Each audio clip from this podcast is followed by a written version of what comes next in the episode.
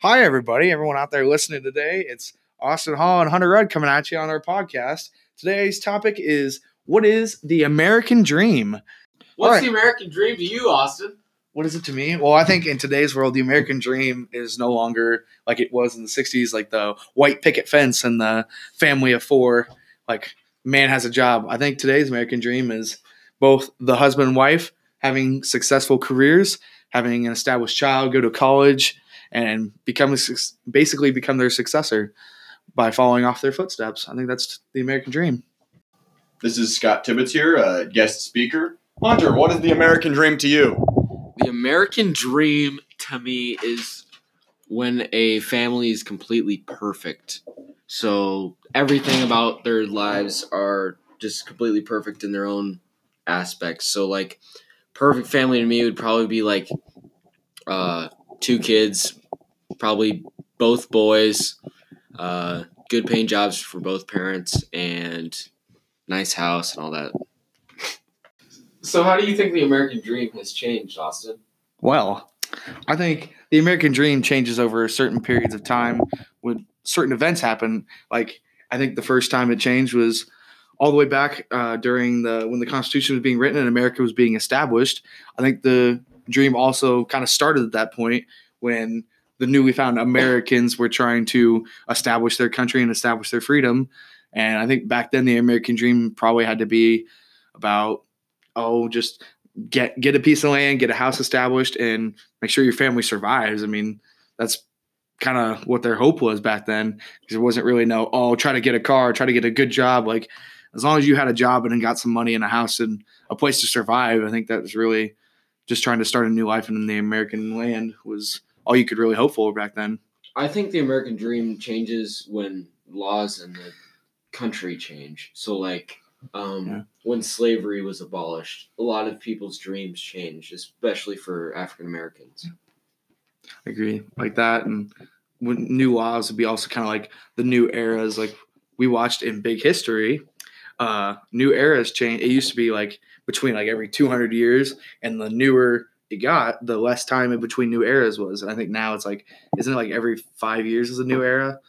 It's around that time, but yeah, you went from when the Constitution was being established to during the rebuilding period after the First War, and then basically to after the Depression, or during the Depression, then after Depression, and then about the 60s and the 70s, and then you have yours after Y2K, and I think about today's American dream would be more modern and more surrounded by technology and basically establishing a new era.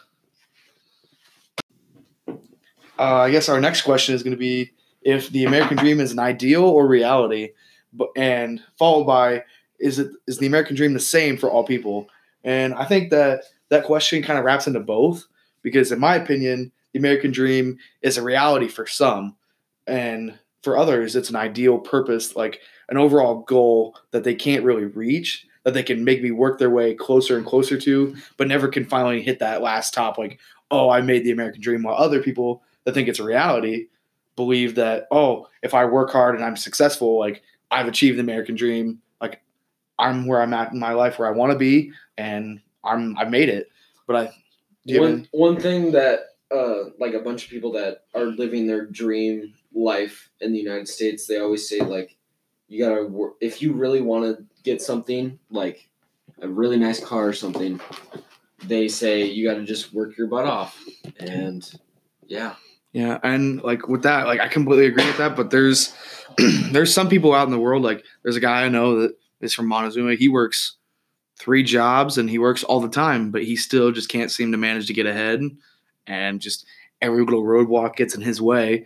But I believe in my mind, I don't think he's probably made it, the American dream, but maybe in his mind he thinks he's where he needs to be, but I mean, that's just, it's like I said, I don't think it's the same for everyone. Standpoint. Yeah. Like for my personal American dream would be having a wife, having 2 kids, a dog, a nice house, a good career, and being able to afford ourselves to be happy, to have hobbies, and basically to send my kid off to college and not basically being able to pay all my bills and not worry that like, oh, am I going to be able to eat this week? Like, am I going to have enough of my paycheck?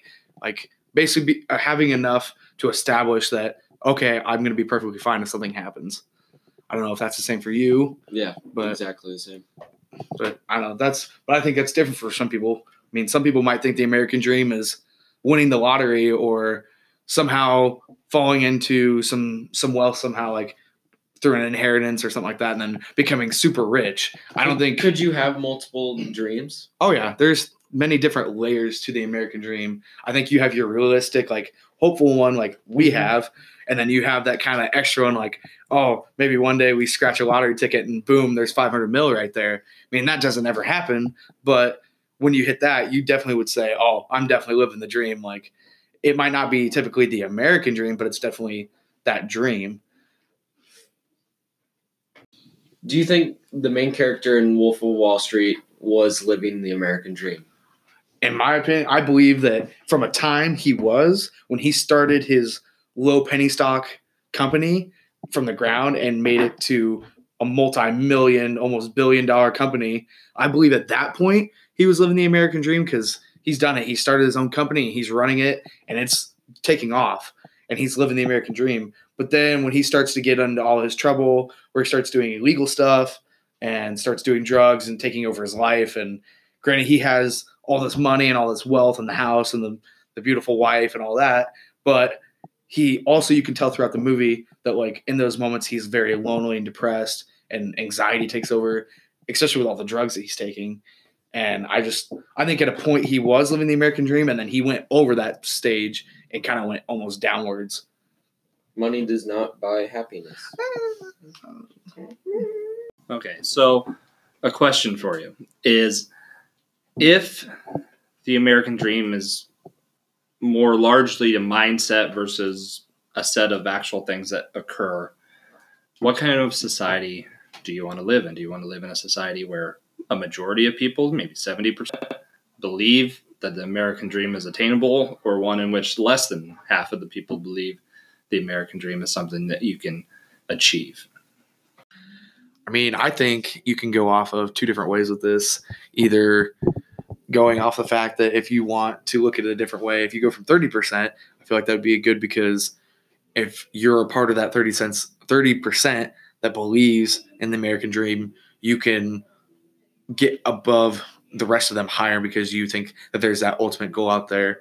But also, along with being a part of that 70%, if they believe that there's an American dream, the rest of the most of the majority of the country is trying to strive to be better, to reach that goal, and it might help the economy maybe grow and become more diverse and basically become more successful. But it basically kind of narrows down to whether you want to be more successful than everyone or a majority, or if you want the country to strive together.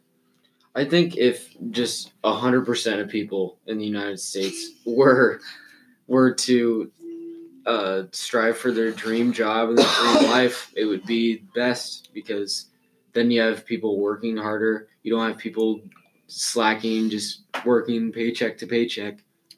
I know in some cases, like, you can't help that, but, like, I wasn't going to argue that. I was going to say, like, that wasn't really the question. The question was either, do you want the 70% or do you want the 30? And then I'm glad, because I give my own, but, I mean, you give your own. What would you say? Because I would go with 70. Yeah. I would go with the 72, because I feel like, yeah, it might not be that much on a higher level than most people, but I feel like it would do overall better for the country. I feel like that's kind of where we are today, is about 70% reaching for that, along with our amazing president. Oh, politics. Yeah, 53% approval rating as of yesterday. Okay. He's got that. Do you think the 30% of people would be lower class? Did you hear that? The 30% of lower class? Do you think the 30% would be lower class? When we're talking about it, this is when the 70% reaches for it, the American dream, or when the 30% is the American dream? 70. The 70?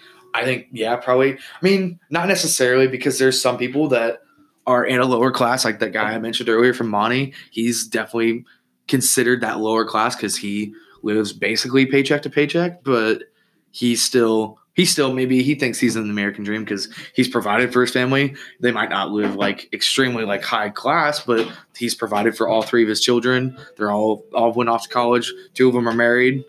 And I mean, I think he's a very successful person in those aspects, but maybe not just financially wise.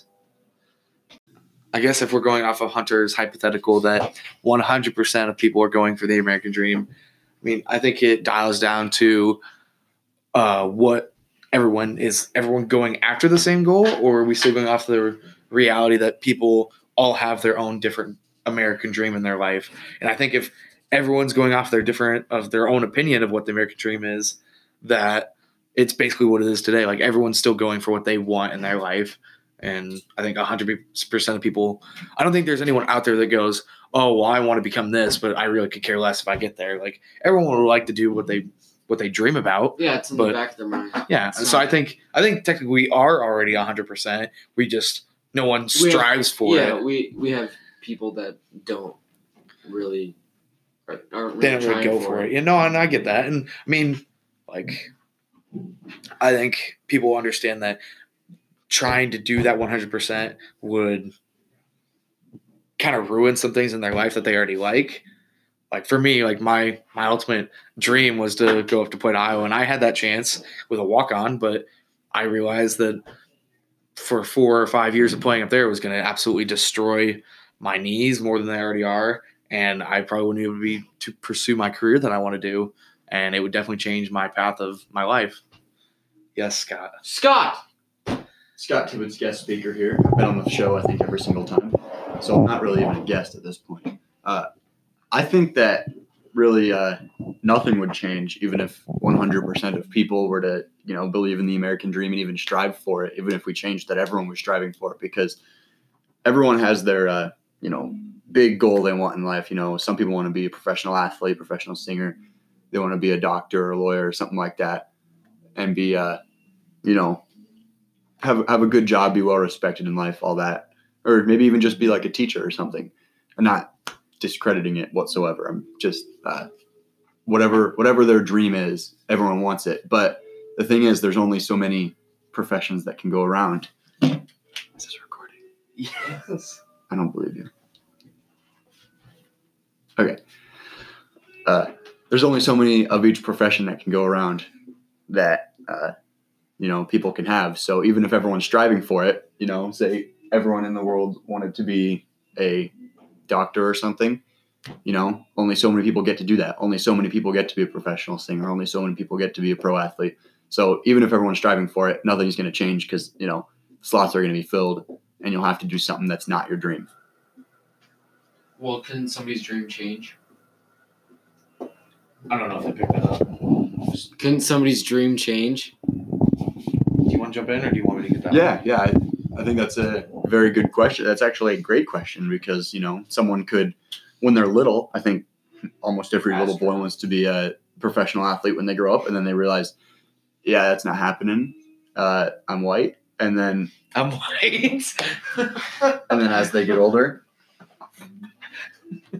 they set their sights on something else, whether it's, you know, they want to be a teacher, whether they want to be, you know, a dermatologist, something out there, and somewhere along the line that can often just not happen because there's only so many slots for that, and someone out there could just be better than you at it. Yeah. No, I completely agree. I mean, like I was talking about earlier, like after I decided where I was going, my dream definitely changed as my aspects of what I would want in the end of my life. All right, today that was covering the American dream. I think we hit some very valid points in our discussion today. We went from talking about when we were signing the Declaration of Independence to back to the 60s. The Wolf of Wall Street even got in there. We've been all over the place today, but I believe we covered some great ground and had some great discussions. So please join in next time with us. Smash that like button.